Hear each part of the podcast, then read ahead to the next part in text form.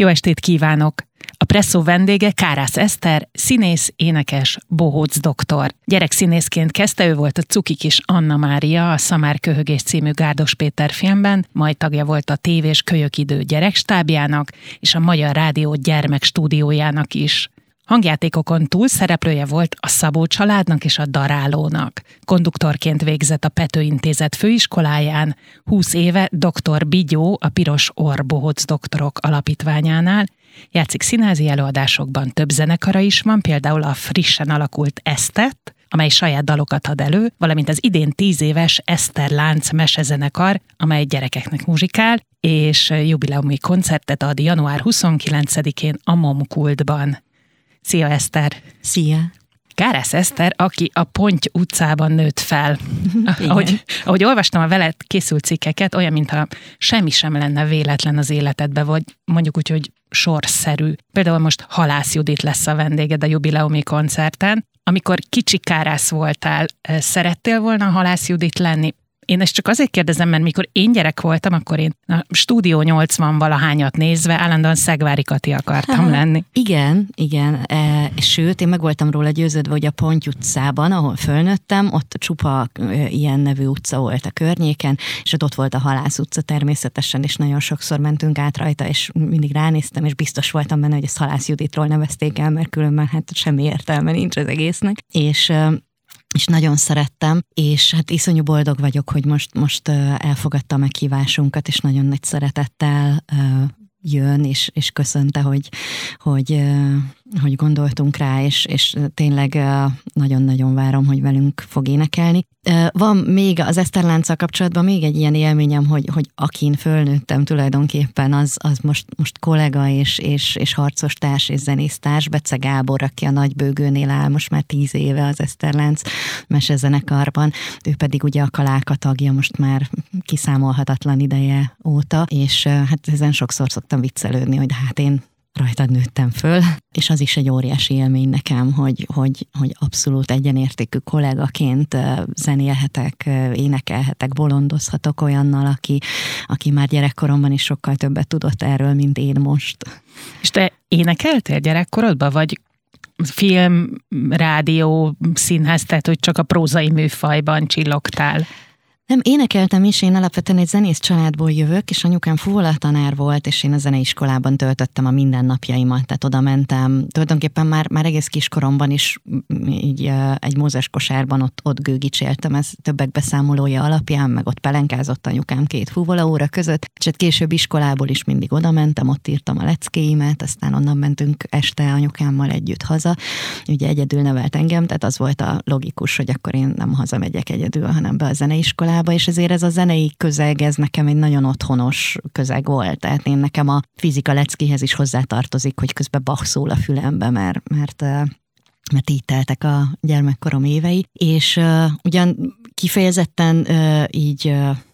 szakmaszerűen, mint ahogy mondjuk a gyerekszínészetet csináltam, nem énekeltem, de, de ugye a Magyar Rádió gyerekstúdiójába jártam, és nagyon sok hangjátékot vettünk föl akkoriban, és azokban előfordult, hogy kellett énekelni. Emlékszem, hogy Húzálla Péterrel még onnan a barátság, hogy, hogy több dalát is énekeltem hangjátékokban, és aztán később az esküvőmön pedig ő énekelt így cserébe, vagy hogy így kerek legyen a történet, meg dolgoztunk később felnőttként is együtt. Tehát énekeltem is, de én soha nem akartam zenész lenni, ez egy nagyon érdekes és talán véletlenszerű vagy sorsszerű dolog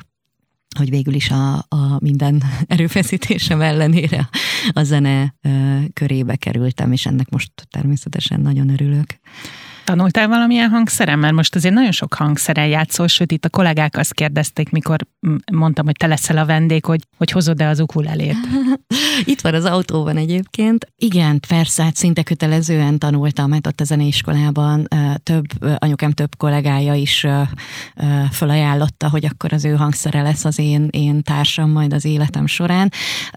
Volt, aki hárfázni akart tanítani, volt, aki hegedülni. Az utóbbit ki is próbáltam, és azt hiszem két óra után megegyeztünk, hogy hogy mégsem az a hangszer lesz az én hangszerem, és az így mindenkinek jó. Ugye hát anyukám furúja fuvola tanár volt, tehát én elég gyorsan megtanultam ott az órákon, csak ahogy néztem furujázni, fuvolázni, nem ő tanított, hanem én így, amikor tudom, segítettem kikérdezni a tanítványait egy másik uh, zeneiskolai teremben, akkor, akkor mindig megkértem őket, hogy mutassák már, hogy hogy kell azt megfújni, meg, meg ilyesmi, úgyhogy fuvolázni ilyen tulajdonképpen anyu tanítványaitól tanultam, és uh, amúgy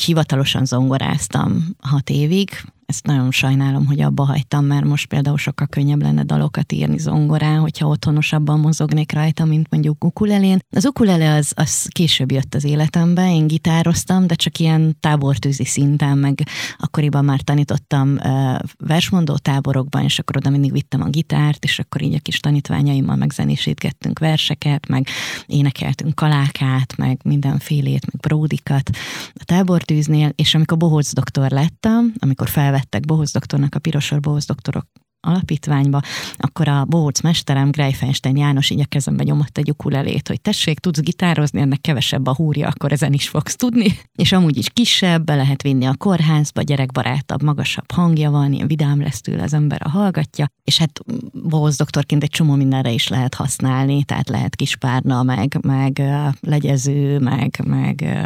tudom, ásó, vagy amit éppen akarok. A gitár meg ugye hatalmas, és hát onnan a szerelem az ukulelével azóta meg dönthetetlenül. Sok interjúban említetted, és már az előbb is mondtad, hogy fuvolattanárként dolgozott édesanyád, Kárász Ilona. Édesapádról annyit szoktál mesélni, hogy zeneszerző, aki nem vállalta fel az apasságát, de ismertétek egymást. Milyen volt a viszonyotok? Semmilyen. Engem édesanyám egyedül nevelt, én tudtam, hogy kicsoda, nekem Szokolai Sándor az apukám, de ezt nem szoktam emlegetni. Egyrészt azért, mert én valahol nagyon büszke vagyok arra, hogy viszem az ő tehetségét, vagy így érzem a, a, a zubognia magamban azokat az energiákat, amiket most már így kicsit jobban ismerve őt tudom, hogy tőle jön, de, de én tiszteletben tartom az ő döntését, hogy, hogy főleg így felnőttként már gyerekkoromban azért nyilván okozott ez, ez mindenféle hullámvölgyeket. De azt is említetted, hogy ti ismertétek egymást. Igen, igen. E, hát én tudtam, hogy ő kicsoda, de ő nem szerette volna ezt a nyilvánosság előtt vállalni családi okokból, és ezt abszolút, egyébként ezt akkor is tiszteletbe tartottam és értettem. Igazából felnőtt koromban kerültünk mi közelebb egymáshoz, sajnos így a halála előtti pár évben, és akkor beszélgettünk többet, és egyébként nekem ezek nagyon sokat jelentettek, mert egyrészt én, én végtelenül tisztelem a, azt az őserőt, ami belőle zeneszerzőként jön, vagy jött, illetve a darabjain keresztül még most is jön. Sok mindent megértettem magamból, az én, én sokságomból, az én, én ilyen kezelhetetlen vulkán természetemből, ami, amit soha nem tudtam hova tenni, mert édesanyám nagyon más volt, és amikor megértettem, hogy ez honnan jön, akkor azóta sokkal jobban tudom kezelni, tehát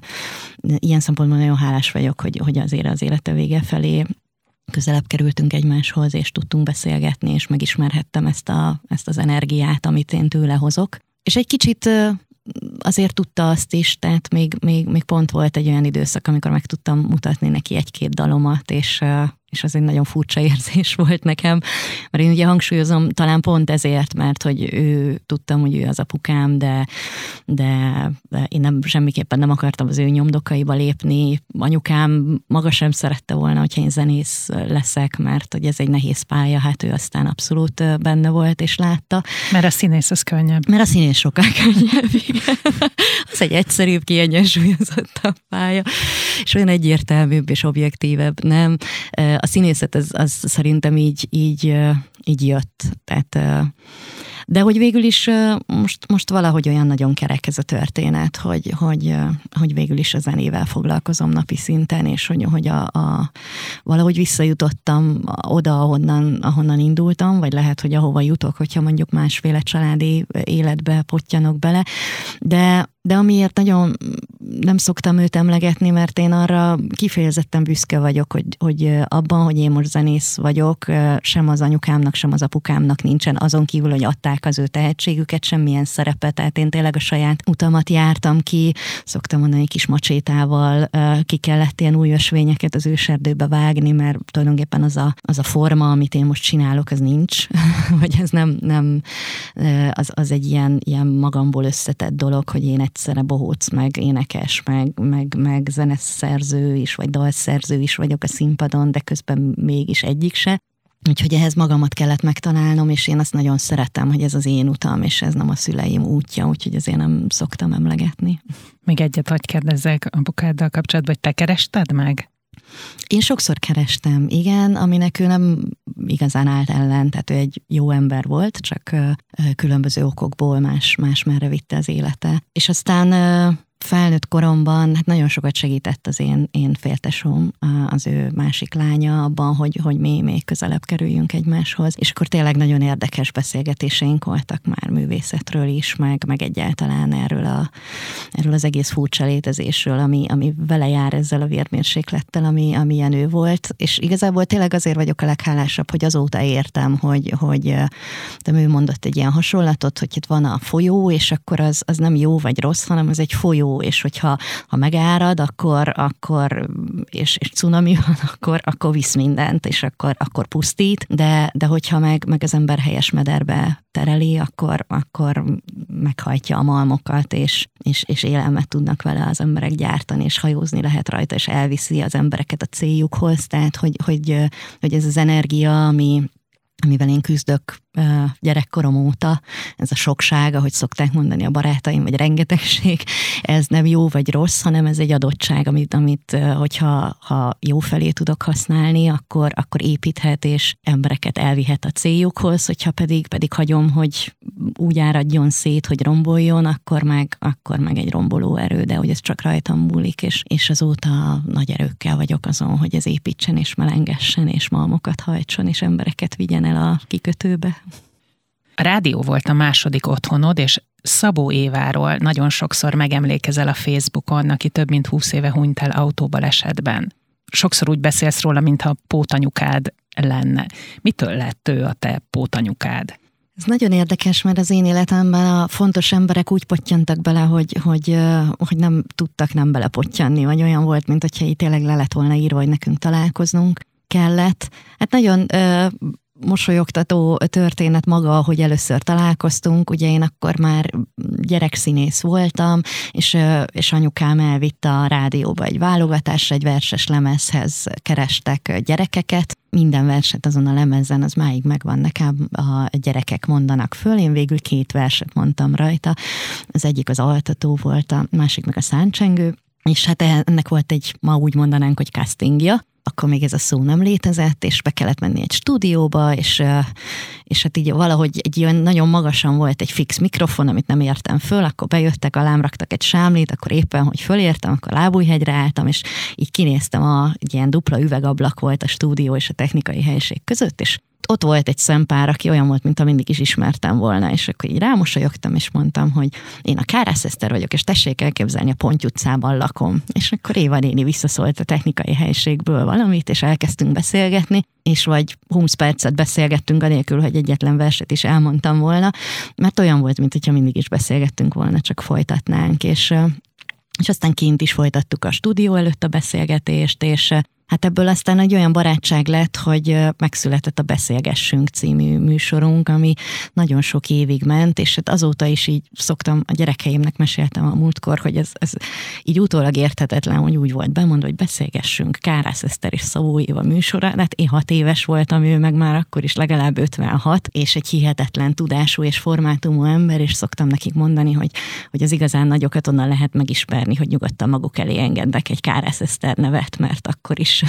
akkor is ők lesznek a Szabó évek. És aztán tulajdonképpen haláláig a legjobb barátom volt, vagy ezt így sokszor próbálom megfogalmazni, hogy min volt. Sokféle műsort csináltunk együtt, ez a beszélgessünk, ez nagyon hosszan ment, és igazi beszélgetés volt, tehát ö, ö, olyan volt, mint hogyha két barát beszélgetne, pedig mondom, legalább 50 év volt köztünk, és, ö, és nagyon, nagyon izgalmas dolgokról. Volt egy titkos gilisztám a Városmajorban, ö, amit mindig elmentem, és megetettem, és akkor ott googoltam mellette, meg mesét mondtam, és ezt ő olyan komolyan vette, hogy egy egész műsor épült az én titkos gilisztámra, és milyen meséket mondok neki, és vajon mit válaszol az én kérdéseimre. Azt hiszem, hogy talán az, amit most csinál csinálok az Eszter láncban, meg bohóz doktorként, meg bármi, amit gyerekekkel csinálok, az valószínűleg innen ered, hogy én nem tudom a gyerekeket nem egyenértékű partnernek tekinteni, sőt, olyannak, aki valószínűleg többet tud a világról még, mert nem felejtett el egy csomó mindent, mint, mint én felnőttként mert Éva néni abszolút így állt hozzám, hogy tisztelte az én gondolataimat, sőt rendkívül kíváncsi volt arra, amit én gondolok a világról, és kereste benne azokat a dolgokat, amik, amik őt felnőttként gyarapítják. És mi volt az? Emlékszel olyanra, hogy a gilisztán kívül, hogy mi volt az, ami érdekelte? Ó, rengeteg minden volt, például egy zöld hátú bogár a Ponty utcában, ott egy lépcsőmélyedés ben lakott, és ez akkor még egy macskaköves utca volt, és két macskakő közötti bemélyedésben lakott. És azt például meg is mutattam neki, tehát akkor még volt ilyen várakasztható kis magnó, és akkor azzal sétáltunk ott a környékemen, és, és bemutattam az zöldhátú bogaramnak, aki szintén jó barátom volt. Hát az máig maradandó történet az életemben, hogy amikor már felnőtt voltam, és, és a rádió pagodájában találkoztunk egyszer, vagy felnőtt, hát ilyen fiatal felnőtt voltam, korábban ő adott nekem egy ilyen kis zöld gumibogarat ennek az emlékére, hogy nekünk volt egy közös barátunk, a zöld hátú bogár, és ez Miskolc felé, akkor, akkor utaztam már sokat Miskolcra, ott az egyetemi színpadot elkezdtük egy, egy kedves barátommal újraéleszteni, és ott rendeztem egy darabot, és Miskolc felé valahol elveszett a vonaton, és akkor mondtam neki nagyon szomorúan a pagodában, amikor legközelebb találkoztunk, hogy nincs meg a zöld hátú bogár, és akkor így belenyúlt a zsebébe, és így fölcsillant a szemem, hogy hú, hát van nála egy pót, zöld hátú bogár, és mondta, hogy tartsam a kezemet, és beletette a tenyerét, nem volt benne semmi, csak a keze. És mondta, hogy hát itt van. És akkor összecsuktam a kezemet, és azt hiszem, hogy értettem, de igazából akkor értettem meg, amikor, amikor ő elment, szembe futotta az autójával egy, egy másik autóval, és akkor, akkor nagyon sokat marokba fogtam a kezemet, mert, mert tényleg ott volt, és, és ő ezt tudta, hogy ez sokkal többet ér, és sokkal maradandóbb lesz, hogyha ha oda teszi csak a kezét, és csak önmagát, mert azt nem fogom tudni elveszteni Miskolc felé. És van neked ilyen gyerekbarátod, mint amilyen te voltál Szabó Évának? Szerencsére én most egy olyan közegben létezhetem, ahol nagyon sok csodálatos gyerek vesz körül, tehát így most, ahogy itt felsoroltad az elején, tényleg így elkezdek a felnőtt produkciók felé menni, mert most egyre nagyobb igényem van, meg egyre több mondani hogy gyűlt bennem össze, hogy, hogy felnőtteknek mondjam el, de hogy, hogy valószínűleg örökre az marad a biztonsági köröm, ahol igazán jól érzem magam, amikor gyerekek között vagyok, a szomszéd gyerekeivel is olyan csodálatos dolgokról szoktam beszélgetni, de az Eszterláncon is vannak már olyan törzs közönség, akik ha otthon mondanak valamit, akkor elküldik a szüleik nekem messengeren, hogy, hogy vagy énekelnek valamit, vagy átírják a dalaimat, vagy üzennek nekem valamit. És én tényleg komolyan gondolom, hogy a gyerekek, egyrészt én, én nagyon szeretem azt a végtelen tiszta őszintességet, ami jön belőlük, hogy, hogy nem, nem lehet előttük mismásolni, nem játszhatod meg magad előttük, hogy most én ilyen vagyok, pedig nem is ilyen vagyok, mert azonnal lebukik, és ez engem egyben tart, ez engem, ez engem őszintén tart másrészt pedig olyan dolgokat mondanak időnként, ami, amitől egyszer csak így, így hátra hőkölök, hogy de hát én ezt nekem tudnom kéne, hiszen a világ az ilyen egyszerű, ahogy ők látják, és ilyen magától érthetődő, csak mi felnőttek rettenetesen túl komplikáljuk. És hát van két saját gyerekem, akik akik szerencsére nem csak kiskorukban, hanem, hanem most, tehát most már kiskamaszok, vagy már nagykamasz a nagyobbik, de hogy megmarad bennük ez a, a, azt hiszem, hogy sikerült talán úgy nevelgetnünk egymást az elmúlt 15 évben, hogy, hogy megmaradtak ennek a nagyon jó humorral, de nagyon élesen a világot néző gyereknek, amilyenek voltak azt nyilatkoztat, hogy rettenetesen idegesít egy gyerekként, ha valaki szomorú. És az anyukád mesélt, hogy három éves korod körül oda mentél a járókelőkhöz, megráztad a kabátjukat, és nyagattad őket, hogy most nevetünk. Nyilván Bohoc doktorként, amely ötvözi a konduktor énedet és a színészségedet, kifinomultabbak a módszereid, a konduktorságod mennyiben segítette a Bohoc doktorságodat? Egészen konkrétan szerintem azért lettem bohóz doktor, többek között már konduktor is voltam. Ugye én úgy kerültem a bohóz doktorság közelébe, hogy nem vettek fel a színművészetire egy hosszú gyerekszínész lét után, és ez annyira megrázott, hogy hazafele fölcsaptam egy felvételi tájékoztatót, ezt mindig el szoktam mesélni, mert tényleg annyira leírja azt a sorszerűséget, ahogy így terelget az élet, és csukott szemmel rácsaptam egy oldalra, rámutattam egy oldalra, és azt mondtam, hogy oda fogok menni, ahol kinyílik, bajba lettem volna mondjuk a műszaki egyetemmel, mert nem, nem sok, nem sok háttértudásom volt hozzá, de ott nyílt ki, hogy mozgássérültek Pető András nevelőképző intézete, és a legjobb dolog volt, ami történhetett akkor velem az életben. Tehát ott tényleg újra tanultam gyakorlatilag, ahogy ők tanultak járni, a, a kezeim alatt lévő gyerekek, én újra tanultam az életben járni, újra tanultam embernek lenni, odafigyelni a másikra, jól segíteni, egyáltalán szeretni, azért egy ilyen, ilyen kifelé élő gyerekszínész élet, az nem segíti meg ezeket. És aztán én azt hittem, hogy én boldog konduktor leszek életem végéig, amikor visszacsempésződött a színház az életembe, és akkor ezzel a két laki élettel én nagyon sokat küzdöttem, hogy most akkor én színész vagyok, vagy más energiákat követel, még hogyha hasonlóakat is mozgattam mert azért színészi energiákat mozgat az ember, hogyha odaáll három méterre egy, egy járni nem tudott gyerek elé, és azt mondja, hogy most föl fogsz állni, és ide fogsz jönni hozzám, ahhoz azért ahhoz azért kellenek hasonló erők, de azért mégis nagyon más volt. És akkor csöppent az életemben a Pirosorbohoz Bohoz Doktorok Alapítvány, szintén teljesen véletlenül összefutva egy barátnőmmel, és hát ott a felvételén Grejfesten János, akit már említettem, akinek az ukulelét köszönhetem, meg egyáltalán ezt a zene zenében való helyen megtalálását az ukulelével, ő mondta, hogy, hogy, hogy neki nagyon nagy szüksége van arra a tudásra, amit én egészségügyi emberként, konduktorként hordozok, és megvan mögötte az a, az, az eltöltött 15 év a, a színészet és az improvizáció és az előadó művészet területén, ami meg hát kell, mert ugye mi végig improvizálunk bohóz doktorként. De azt hiszem, hogy ha nem lettem volna konduktor, akkor soha nem lettem volna bohóz doktor később, mert akkor talán, most ezt nem is tudom, hogy hogy fogalmazzam úgy jól, mert uh, csodálatos embereket ismerek, akik színészek, de valahogy ehhez egy másfajta figyelem kell, tehát nem elég az, hogy az ember előadó művész, hanem valahol tudni kell mögé látni egy beteg gyerek mögött lévő egészséges gyereket, meg kell tudni látni, és, és hozzá kell tudni szólni, és valahogy olyan otthonosan kell mozogni az improvizációban, mert ugye soha nem tudhatod, hogy mi, milyen reakció jön. Szóval nagyon sok minden mást követel, mint egy hagyományos színész tudása. És hogy lettél doktor Bigyó? Sok gondolkozás után az Andrási úton sétálva esett le, hogy valami, valami ott volt a földön, és akkor így, így mondtam valakinek, hogy mi a bigyó az, és akkor rájöttem, hogy hát ez lesz az én nevem, mert mert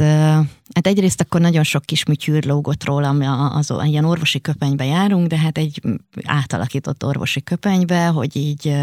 ez, ez tudatos, hogy csökkentjük az orvosi köpenytől való félelmet, hogy lássák meg, beivódjon a gyerekekben, hogy, hogy az, az, hogy fehér köpenybe jön be valaki, az nem csak rosszat jelenthet hanem azzal jöhet egy ilyen vidámság is, viszont természetesen bohóc bohócosítva van rengeteg bigyó lógott rólam mindenféle. Meg én magam is akkoriban, én nagyon ilyen útkeresésben voltam akkor, és hát kicsit úgy éreztem magam, mint egy kis bigyó, aki, aki itt így nem, nem igazán tudja, hogy ő micsoda, hanem ő egy bigyó. És aztán hát most már tudom, azóta ugye eltelt húsz év, tudom, most már bohóc, a bohócom is, tehát Bigyó is tudja, hogy ő kicsoda, meg, meg én Eszter is tudom. És, Ez és egy más, másfajta identitás? Nagyon más, igen. De ez nem nagyon más. Van nagyon sok átmenet, ide-oda mennek át, vagy így folynak át a dolgok a én nagyon sokat tanultam bigyó, a bigyó létemből Eszterként is, és nagyon sok, sokat használom a mai most kihívásokkal teli életemben is ezt a, ezt a bohóc létet, hogy, hogy amikor ér valami sorscsapás, akkor tudjak úgy működni, ahogy, ahogy Bigyó működne, hogy ő nem, neki nincsenek sorscsapások, tehát neki, neki a jelen pillanat van, ami valamilyen, és azzal valamit kezdeni kell, és abban általában a jót vagy az örömtelit kell megkeresni, és ezt Eszterként nem mindig tudom, de azért nagyon igyekszem mindig mindig ezt alkalmazni, és hát Eszter től is tanul Bigyó természetesen, de azért Bigyó egy, egy, egy más, igen, más identitás. Tehát onnantól kezdve, hogy fölrakom a piros orrot, onnantól kezdve nem, néha előfordul például, hogy, hogy tudom, ott van egy gyerek, aki koncertről ismer, és valahogy gyanús neki, vagy az anyukája megismer azért, most így maszkba, aztán most már nem annyira, de, de régebben, hogy így leesik, hogy, és azt mondják, hogy Eszter, és akkor az mindig egy ilyen rettenetesen furcsa érzés, hogy de nem, az kicsoda, az most nincs itt. A bohóc gondolkodás, erről órákig tudok beszélni, úgyhogy szóljál bele. Ebben erről írtam egy komplet szakdolgozatot annak idején, ez, ez szerintem a legcsodálatosabb arhetipus a bohóc, ami, ami így rengeteget segíthet annak, aki megérti, és nem véletlenül így az ősidőkbe visszanyúló arhetipus, tehát mindenhol meg lehet találni ezt az mindent őszintén kimondó, és mindenből viccet csináló, és minden rossz helyzetet fonákul látó udvari bolondot, vagy, vagy nekem kicsit a sámán és az udvari bolond között van ez valahol, mert, mert tényleg, tényleg valami más, más tudatállapot és hát ezért tud gyógyítani, tehát ezért, ha bemegyünk a kórházba, és, és, és a kórházi szobából egy, egy, egy meseerdőt varázsolunk, ami, amiben bármi megtörténhet, és amiben már nem tűk vannak, hanem, hanem varázsállatok, vagy, vagy szúnyogoknak a fullánkja, a, az injekciós tű, vagy szájkosár a kutyákra, az infúziótartó, háló, akkor... akkor Bocsánat, a... és van olyan, hogy mondjuk az orvos úgy vesz vért a gyerektől, hogy te közben bohóc Bóc vagy? Abszolút. Szerencsére az elmúlt húsz évben rengeteget változott az egészségügy hozzáánk állása. Az elején azért nagyon sok küzdelem volt, itt nem is 20, hanem 25, most idén 25 éves a Pirosor Bohoz Doktorok Alapítvány, és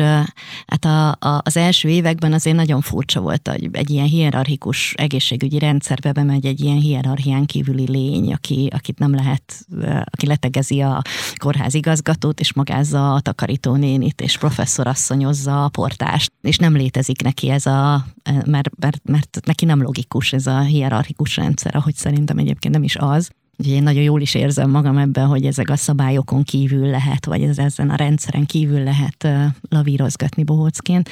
De hogy most arra most már megtanulták az orvosok, nővérek is, sőt szeretik, és, és, és igénylik, hogy mi segítség vagyunk, tehát hogy addig, ameddig, ameddig ő nekik le kell fogni egy, egy üvöltő gyereket, addig, addig nekünk jó esetben megvan a tudásunk ahhoz, hogy, hogy eltereljük a figyelmét, hogy ellazuljon, hogy, hogy közben a buborékokat próbálja elvarázsolni, és észre se vegye, hogy, hogy megszúrják. Ez persze vagy sikerül, vagy nem, de, de nagyon sokszor előfordul most már, hogy jó értelembe véve használnak minket az orvosok, nővérek. Sőt, indult most nem olyan régen egy új új projektünk is, hogy a Bohoz doktor bekíséri egészen a műtőig a, tehát az előkészületeken, a vérvételen, a CT-n, ezeken a vizsgálatokon is jelen van egy bohóz doktor a gyerekkel, majd elkíséri egész a műtőig, és amikor fölébred, akkor is, akkor is ott van vele. Tehát, hogy így most már már az egész folyamatot végig tudja kísérni egy egészen másfajta energia, ami nagyon sokat segít abban, hogy hát ahogy a gyerek elalszik egy műtét előtt, az, az befolyásolja azt, hogy hogyan ébred, és nagyon sokat segít abban, hogy ez ne egy ilyen, ilyen borzalmas tortúra legyen, hanem, hanem egy szükséges rossz, ami viszont tele van csodákkal és nevetéssel és, és, és varázslásokkal az oda vezető út. Van olyan bohóc doktor, aki külföldi bevetésre is jár, például menekült táborokba. Voltál-e te is ilyenben? Nem, de nagyon irigylem. Csatári Éva kolléganőm, meg Gerle Andrea is, meg hát most, most többen is, Manya Szerika, ők, ők voltak, és hát csodákat meséltek róla, tehát olyankor az ember tényleg, mondjuk ez egy olyan munka, amikor mindig érezzük, hogy tényleg értelme van annak, amit csinálunk, de hát ott az, az egy annyira sűrű és annyira, annyira kiélezett helyzet, hogy azt aztán tényleg nagyon lehet érezni, hogy ez, ez nagyon kell, és, és engem nagyon izgat az, amikor, amikor ellene kell menni valaminek, tehát ott aztán tényleg csak a szomorúság, meg a, meg a nyomorgás, meg a, hát sokszor egész konkrétan a halál van testközelségben, és hogy ott megtalálni a jót, és ott megtalálni a nevetést, és a, és ennek a gyógyító energiának az odavitele, szerintem egy fantasztikus dolog, és nagyon örülök, hogy ez a nemzetközi szervezet ezt csinálja. Én a gyerekeim miatt nem tudtam ezt még bevállalni, mert ilyenkor azért hosszabb időre kell elszakadni, de minden tiszteletem az övék. Mi ilyenkor mindig kapunk tőlük fényképes beszámolókat, meg, meg napi szinten kapcsolatban vagyunk, amikor kint voltak, és, és hát így a húsz év mindenféle betegség látása után már mindig azt hiszi az ember, hogy őt már nem tudja így gyomorszájon vágni semmi, mert hát annyi mindent láttunk már, és mindenre trenírozva vagyunk, hogy abból a legjobbat hozzuk ki, de azért olyankor van, vannak olyan pillanatok, amikor én is nagy levegőt kell vegyek, vagy elakad a, a levegővételem. Említetted, hogy nem vettek fel a Színművészeti Egyetemre, ezért lettél inkább konduktor, mégis bejutottál másoddiplomázni a Színház és Filmművészeti Egyetem drámapedagógia szakára, és mind említetted is a Bohuc doktorságról írtad a szakdolgozatodat. Éreztél megnyugvást, elégtételt, vagy bármit, amikor elkezdtél oda járni? Nem, nem, ez jó kérdés, mert egyébként amikor felvételiztem, akkor egy kicsit az is volt bennem, hogy na most aztán már ezt már pipáljuk ki, mert ez így nem. Ne legyen már egy ilyen világító folt az életembe. De szerencsére ez az egész drámapedagógia szak, amit Gabnai Katalin vezetett, akkor annyira másról szólt, és annyira jó dolgokat csináltunk ott, hogy, hogy, hogy onnantól kezdve, hogy elkezdtem, föl sem erült egy pillanatig sem. Én néha azt se vettem észre, hogy én a színművészetire járok, hanem, hanem azt, hogy iszonyú izgalmas dolgokat tanulunk. Ráadásul egészen konkrétan kapcsolódott az akkori szakmámhoz, és tulajdonképpen a mai szakmámhoz is kapcsolódik, mert Szoktam mondani, hogy, hogy az, amit az Eszterlánc mesezenekarral csinálunk, az azért más, mint amit mások csinálnak, mert vannak nálam sokkal jobb énekesek, sokkal nagyobb hangterjedelemmel, sokkal csillogóbb hanggal, vannak nálam sokkal jobb ukulelések is, ez egészen biztos. Ezt nem hiszem el. Többet is fel tudnék sorolni. Lassan a saját lányom is jobb ukulelés nálam. Vannak nagyobb dalszerzők is nálam, de hogy, de hogy én nekem ott van az a tudásom, amit mozgássérű gyerekekkel uh, foglalkozva tap, tapasztaltam, ott van a drámapedagógia a tudásom, ott van a bohóz tudásom, és tényleg olyan, olyan végtelen sok tapasztalat különböző területekről, hogy, hogy ez az, amit én szeretek oda vinni a színpadra, mert, mert hogyha egy gyerek elsírja magát a nézőtéren, akkor én észre kell, hogy vegyem akkor is, hogyha több százan vannak a nézőtéren, és, és mit bohóz doktor, kutya kötelességemnek érzem, hogy azzal kezdenem kell tudni valamit, mint drámapedagógus, bele kell, hogy tudjam vonni a gyerekeket egy olyan varázsvilágba, és végigvinni őket ö, oda, ahova el szeretném őket juttatni, ami megint csak egy, egy nagyon, nagyon hasznos tudás, amikor az ember a színpadon van több száz gyerek előtt. És, és hát mind a mellett természetesen körülvesznek fantasztikus zenésztársak, és azért remélem, hogy nem énekelek olyan rosszul, hogy ezt így el kelljen fedni ilyen, ilyen plusz dolgokkal, de hogy, hogy én nekem valahogy az egész, amit én most csinálok, én nem is szoktam mondani, hogy én énekes vagyok, én szoktam mondani, hogy nem tudom, mi vagyok, Eszter vagyok, mert, mert ezeket mind, mind szeretem belevinni. A, a bohóc énemet is sokszor elalszom a színpadon, dal közben föl kell, hogy ébresztenek a gyerekek, és, és csetlek, botlok, és vállalom az én csetlésbotlásomat, az én gyengéimet, mert szerintem ez is nagyon fontos, hogy a gyerekek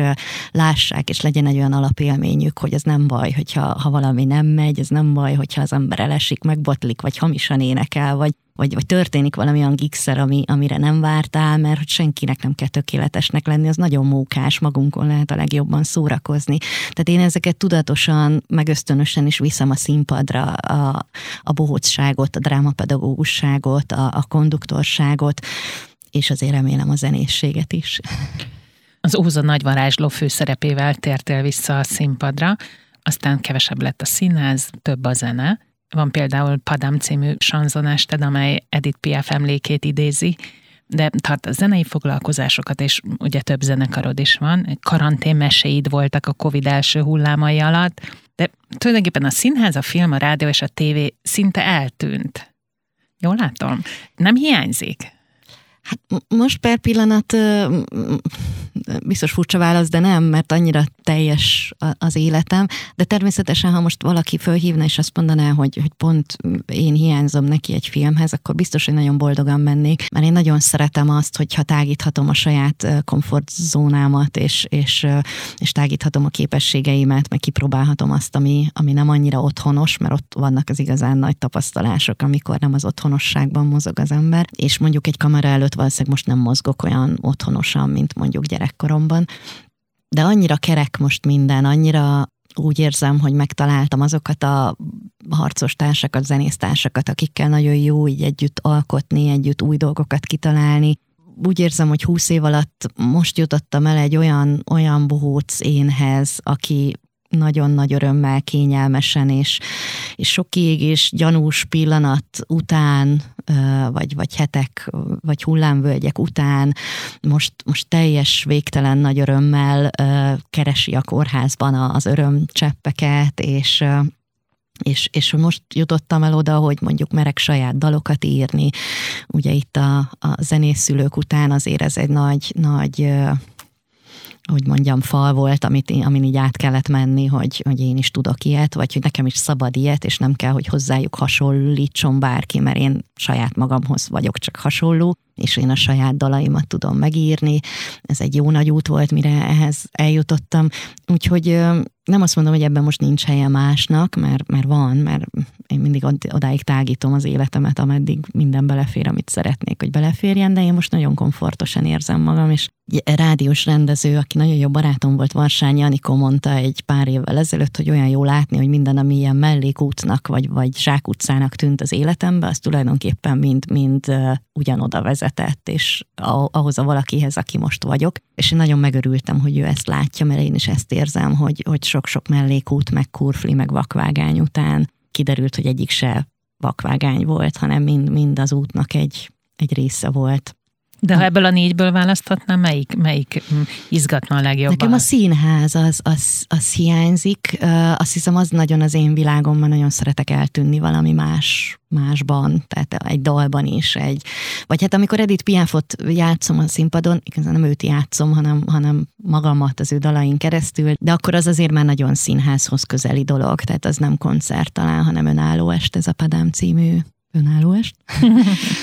De igazából kicsit minden, mindegyik megvan. A, a, a Padámban kicsit színész vagyok, mert azért mégiscsak át kell lényegülni valamennyire Edith piaf még akkor sem, hogyha határozottan ki van benne mondva, hogy én nem akarom őt utánozni, hanem meg akarom mutatni az ő, az ő dalain keresztül, hogy, hogy nekem mit segítettek az ő lénye meg zenéje. Kicsit a film is, azért forgatunk klippeket az, a, a, a zenekaraimnak a, a dalaihoz, de igazából én azért nem szoktam ilyen kívánságokat megfogalmazni, meg nincs ilyen szerepálmom sem, vagy nem, soha nem is volt, még amikor színészként dolgoztam, akkor sem, mert én annyira bízom abban, hogy az élet azt hozza, amit kell, mert hogy már annyiszor bizonyította, hogy engem oda terel, még akkor is a hajamnál fogva is, hogyha nagyon nem akarok arra menni,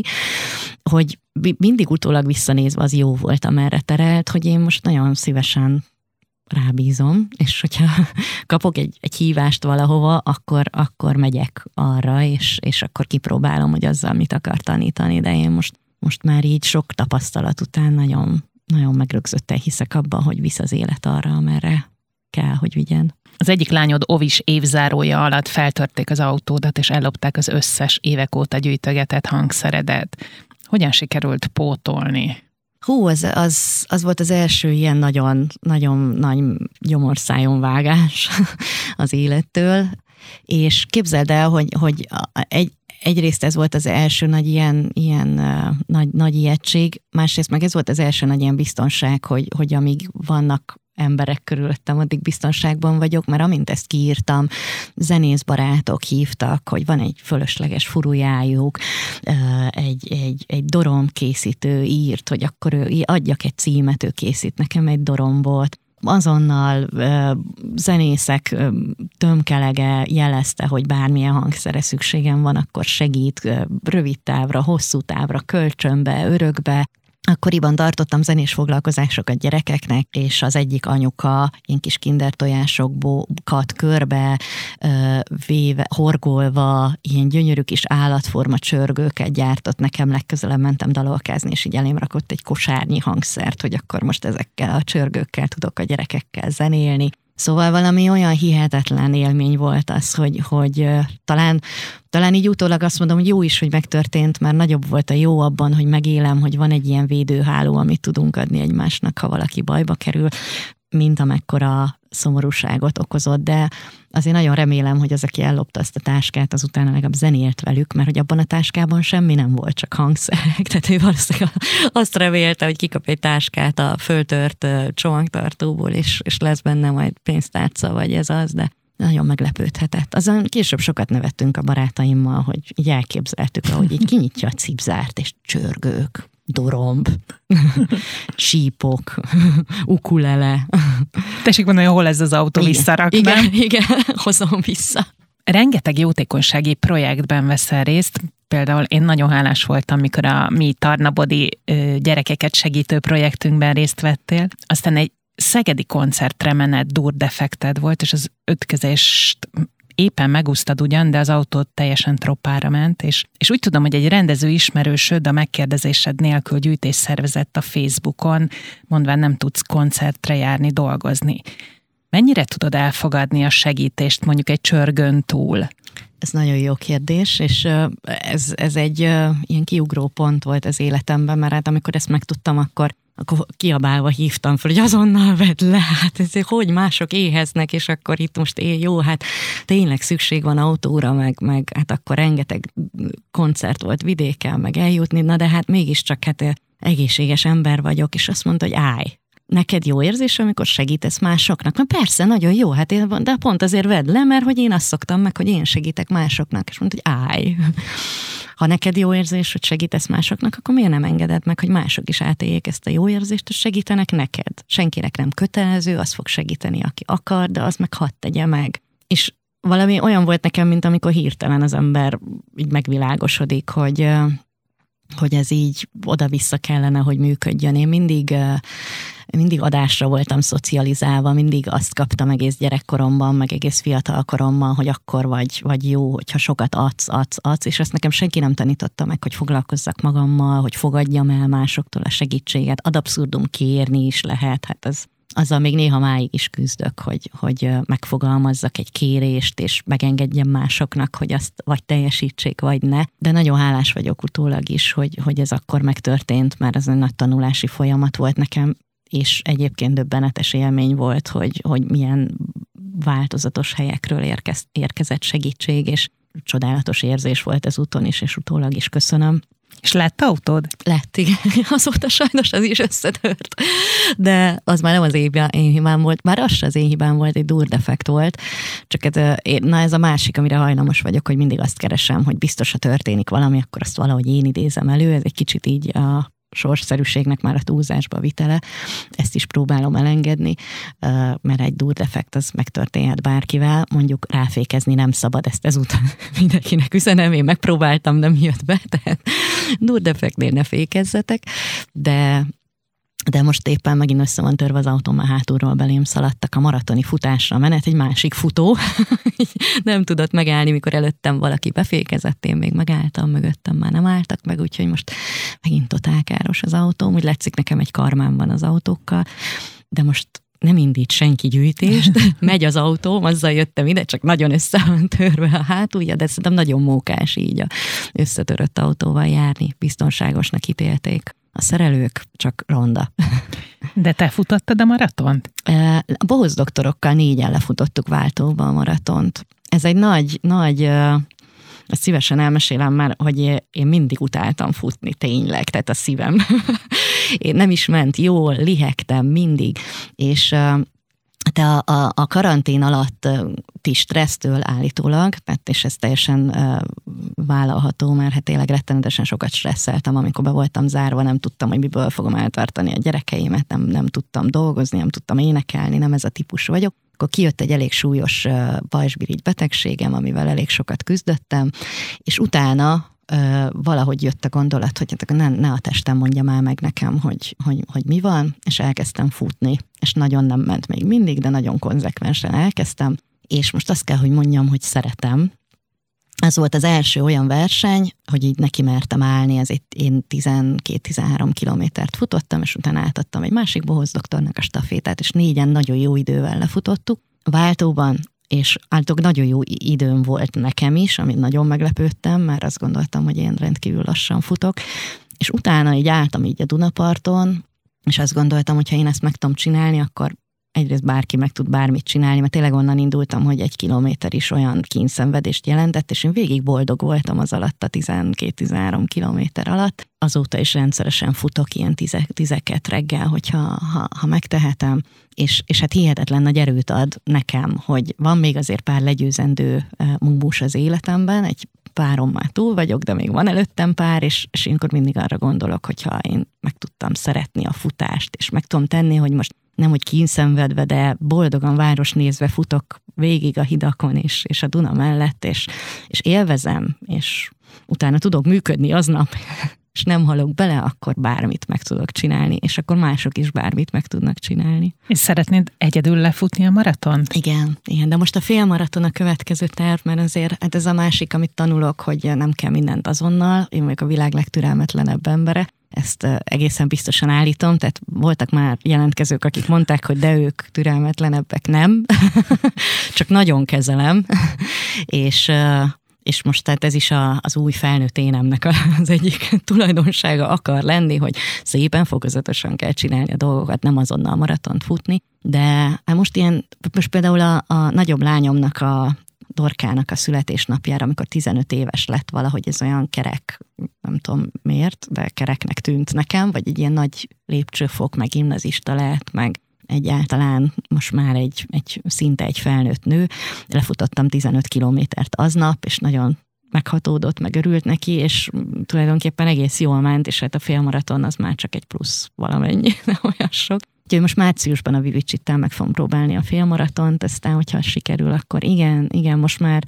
most már ideig eljutottam, akkor már, már küzdjük le azt is. Beszéltünk is róla, hogy az idén tíz éves az Eszterlánc mesezenekar, amelyet a Kalákához is hasonlítottak már annyiban, hogy énekelt verseket adtok elő. Sokat dolgoztál együtt Varró Danival és Lackfi Jánossal is. Volt olyan vers, amit kimondottan neked írtak, vagy nektek írtak? Igen, Lackfi János például írt nekünk egy egy a koncertindító verset, ami nagyon sokáig azzal indult, sok-sok éven keresztül a, az Eszter Lánc összes koncertje, és és nagyon örültem neki, mert még soha nem írtak úgy verset, hogy ez kifejezetten nekünk, és név szerint benne voltak a zenekari tagok. És azért itt megemlítem csak ilyen női szolidaritásból Szabó T. Annát például, Persze. akit nagyon-nagyon szeretünk, és, és, és több verse is van a repertoárunkban és ő például máig emlegeti, hogy egyszer elküldtük neki egy erdélyi turnén, voltunk Marosvásárhelyi Színházba, mentünk Varró Danival pont, és megálltunk a, a havas erdélyi tájon, és onnan a hóesésből hazaküldtük neki a Hóhullásban című dalát, fölvéve ott a mínusz hatban, nem mondom, hogy örültek a zenészeim, hogy elő kell venniük a hangszereiket, de nekik is végül, meg hát Szabó Annának is egy ilyen nagyon csodás emlék és nekem is, hogy ott kockára fagyva eljátszhattuk igazán ott azt a verset. Azt mondta aztán Anna, hogy ez hazatalált az a vers oda az erdélyi havasokba. Varó Danival máig az év utolsó fellépése például vele volt, egy duett fellépés, és és igazából Varodani nevéhez kötődik, az ő tudta nélkül magának az Eszter Láncnak a létrejöttem, mert a leges legelső dalom életemben az Varodaninek az altatója. Ez egyébként nagyon vicces történet, mert hogy úgy született meg az Eszter Lánc tulajdonképpen, hogy én akkor ugye kisgyerekes anyuka voltam, és hordoztam hordozó kendőbe a gyerekeimet, és jártam ilyen hordozó találkozókra, hogy csereberéltük a mosható pelúst, meg a, meg a kendőket, és a varrodani felesége is járt ezekre, és egyszer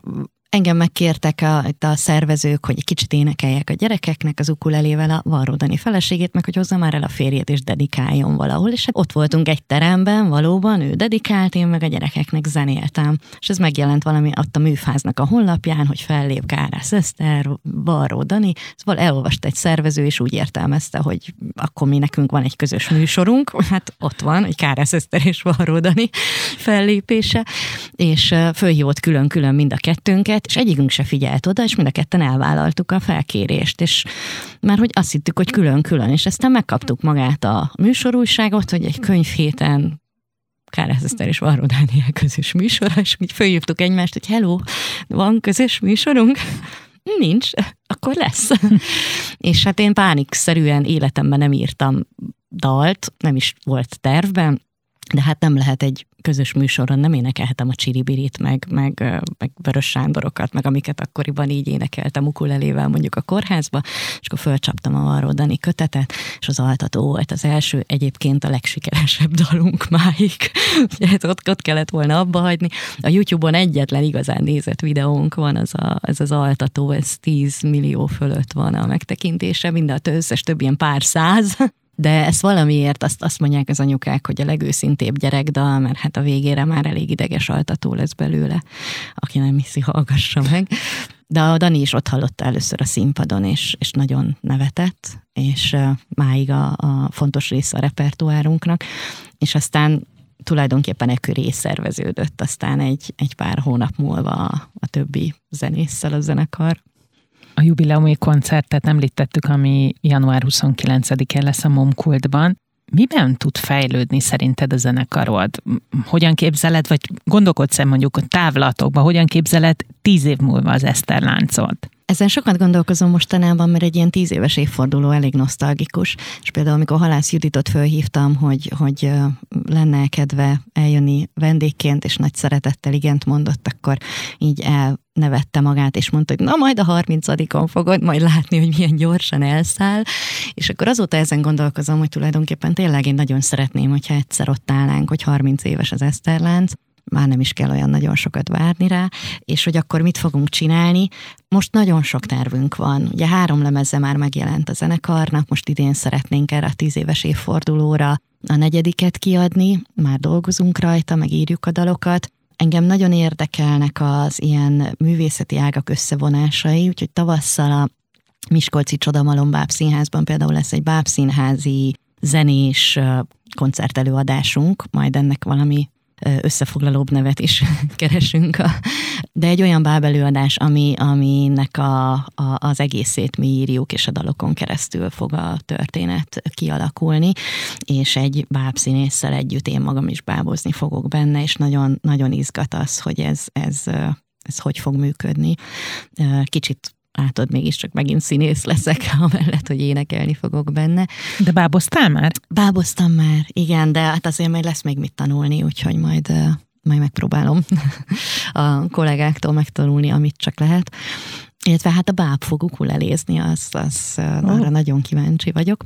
készül ugye a, a, a lemezünk, és hogy hova tud fejlődni egy zenekar, ugye mondtad, hogy, hogy énekelt verseket éneklünk, az például egy nagyon érdekes lépés volt, hogy ö, amikor elkezdtük kipróbálni, egy kicsit sem eltávolodva attól, hogy nagyon szeretjük továbbra is kortás költők verseit megzenésíteni, és ez rendszeresen ezt így el is követjük, de hogy megpróbáljuk azt, hogy a saját tapasztalatainkat beletenni dalokba, és, és megírni azt, ami mondjuk fölmerült egy koncerten, hogy egy gyerek fölkiabálta, hogy de hát azt, azt énekel, de hogy. És most a harmadik legutóbbi lemezünk az egy Szabó Éva versen kívül csupa sajátunk, saját szövegek, saját, saját, hát a zenék eddig is sajátok voltak, de ugye, tehát hogy így teljesen magunk írtuk meg, és nagyon szeretik. Ilyesmi, szeretnénk egyszer csinálni egy, egy olyan meselemezt, ami, ami a, mesén, a dalok a mesének a, a szerves részei, tehát egyszer csak dalban tud csak folytatódni az, amit már prózában nem lehet elmondani. Ezt, ezt is már írom, tehát ezeknek folyik az előkészítése, és hát rengeteg sok tár van még a fejemben, csak most éppen azzal van tele, hogy honnan fogok lufikat szerezni majd a születésnapi koncertre, illetve hogy a, meg tudom-e azt igazán tanulni, ezt a Halász Judit dalt, amit ő énekelni fog, és mi fogjuk kísérni. Úgyhogy most egy kicsit még így a január 29-i Mombeli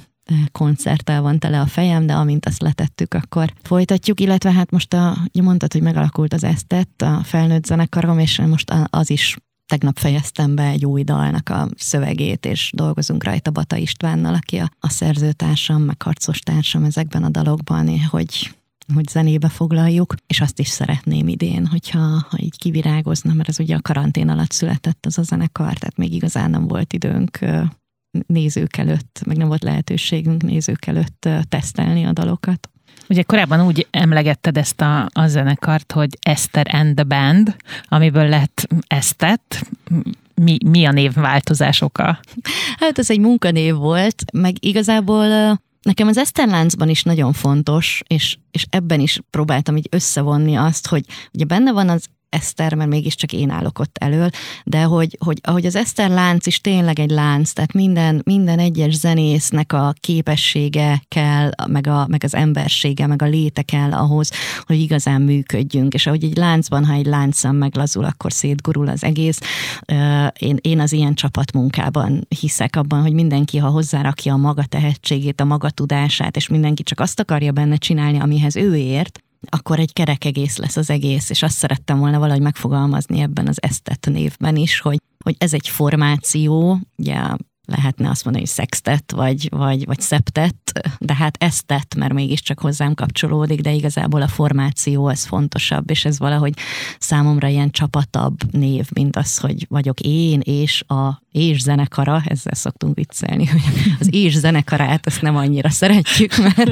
mert, hogy, mert hogy nem hiszem, hogy van valaki és zenekara, hanem hogyha igazán együtt dolgozunk, és igazán együtt lélegzünk a színpadon, meg, meg a, meg a próbaterembe, akkor az nem is zenekara, hanem mi vagyunk a zenekar, és ezért lett ezt tett. Mennyire volt olyan vágyad, hogy Kárász Eszter, mint nőt megmutasd a színpadon? Volt ilyen vágyam.